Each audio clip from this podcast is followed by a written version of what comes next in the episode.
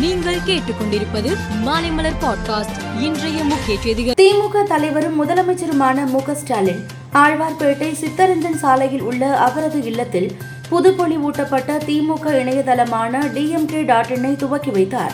இது தொடர்பாக அவர் வெளியிட்ட ட்விட்டர் பதிவில் கலைஞர் நூறு கொண்டாட்டங்களின் ஒரு பகுதியாக புதுப்பொலி ஊட்டப்பட்ட டிஎம்கே டாட் இன் கழக வலைதளத்தை இன்று தொடங்கி வைத்தேன் என பதிவிட்டுள்ளார் பள்ளிக்கல்வித்துறை அமைச்சர் அன்பில் மகேஷ் பொய்யாமொழி நிருபர்களிடம் கூறுகையில் பள்ளிக்கூடங்களை திறக்க தாமதம் ஏற்பட்டு உள்ளதால் ஒரு பாடத்திற்கு நான்கு மணி நேரம் பற்றாக்குறை ஏற்படும். கோடை விடுமுறைகளை ஈடுகட்ட சனிக்கிழமைகளில் வகுப்புகள் நடத்த திட்டமிடப்பட்டுள்ளது.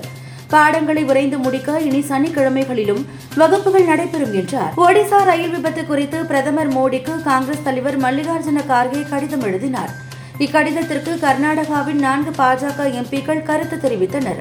கர்நாடக எம்பிக்களின் பதில் கடிதத்தை காங்கிரஸ் மூத்த தலைவர் ப. சிதம்பரம் கண்டித்துள்ளார் இது தொடர்பாக அவர் கூறுகையில் சகிப்புத்தன்மையின்மையின் உதாரணம் பிரதமர் மோடி என்றார். மத்திய உள்துறை மந்திரி அமித்ஷா வெளியிட்டுள்ள டுவிட்டர் பதிவில் பிரதமர் நரேந்திர மோடி கடந்த ஒன்பது ஆண்டுகளில் புதிய கல்வி நிறுவனங்களை திறந்தும் மானிய விலையில் வீடுகள் வழங்கியும் லட்சக்கணக்கான வேலை வாய்ப்புகளை உருவாக்கியும் நடுத்தர மக்களின் கனவுகளையும் நிறைவேற்றியுள்ளார். காப்பீடு மலிவான பயணம் என பிரதமர் மோடி நடுத்தர வர்க்கத்தினரை நிதி ரீதியாக ஆதரித்து வருகிறார் என தெரிவித்துள்ளார். ஜப்பான் தலைநகர் டோக்கியோவில் உள்ள ஹனேடா விமான நிலையத்தில் ஒரே ஓடுபாதையில் தாய் ஏர்வேஸ் இன்டர்நேஷனல் விமானமும் இவிஏ ஏர்வேஸ் விமானமும் மோதிக்கொண்டன.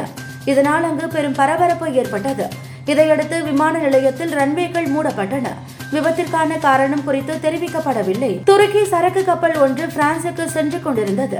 அதில் மாலுமி உட்பட இருபத்தி இரண்டு பேர் இருந்தனர். அப்போது திடீரென ஒரு கப்பல் ஆயுதங்களுடன் நுழைந்து கப்பலை கடத்த முயற்சித்தது. சம்பவ இடத்திற்கு விரைந்து வந்த இத்தாலி சிறப்பு படையினர் ஆயுத கும்பலின் தாக்குதலை முறியடித்து கப்பலை தங்களது கட்டுப்பாட்டுக்குள் கொண்டு வந்தனர். பிரெஞ்சு ஓபன் டென்னிஸ் போட்டி பிரான்ஸ் தலைநகர் பாரிஸில் நடைபெறுகிறது. ஆண்கள் ஒற்றையர் பிரிவு அரையிறுதி சுற்றில் காஸ்பர் ரூட் ஜெர்மன் வீரர் அலெக்சாண்டர் சுவரேவை எதிர்கொண்டார். இதில் முடிவில் ஆறுக்கு மூன்று ஆறுக்கு நான்கு ஆறுக்கு பூஜ்ஜியம் என்ற செட் கணக்கில் வென்று இறுதி சுற்றுக்கு முன்னேறியுள்ளார். காஸ்பர் ரூட் இறுதி சுற்றில் ஜோகோவிச்சுடன் மோதுகிறார். மேலும் செய்திகளுக்கு மாலை மலர் பாட்காஸ்டை பாருங்கள்.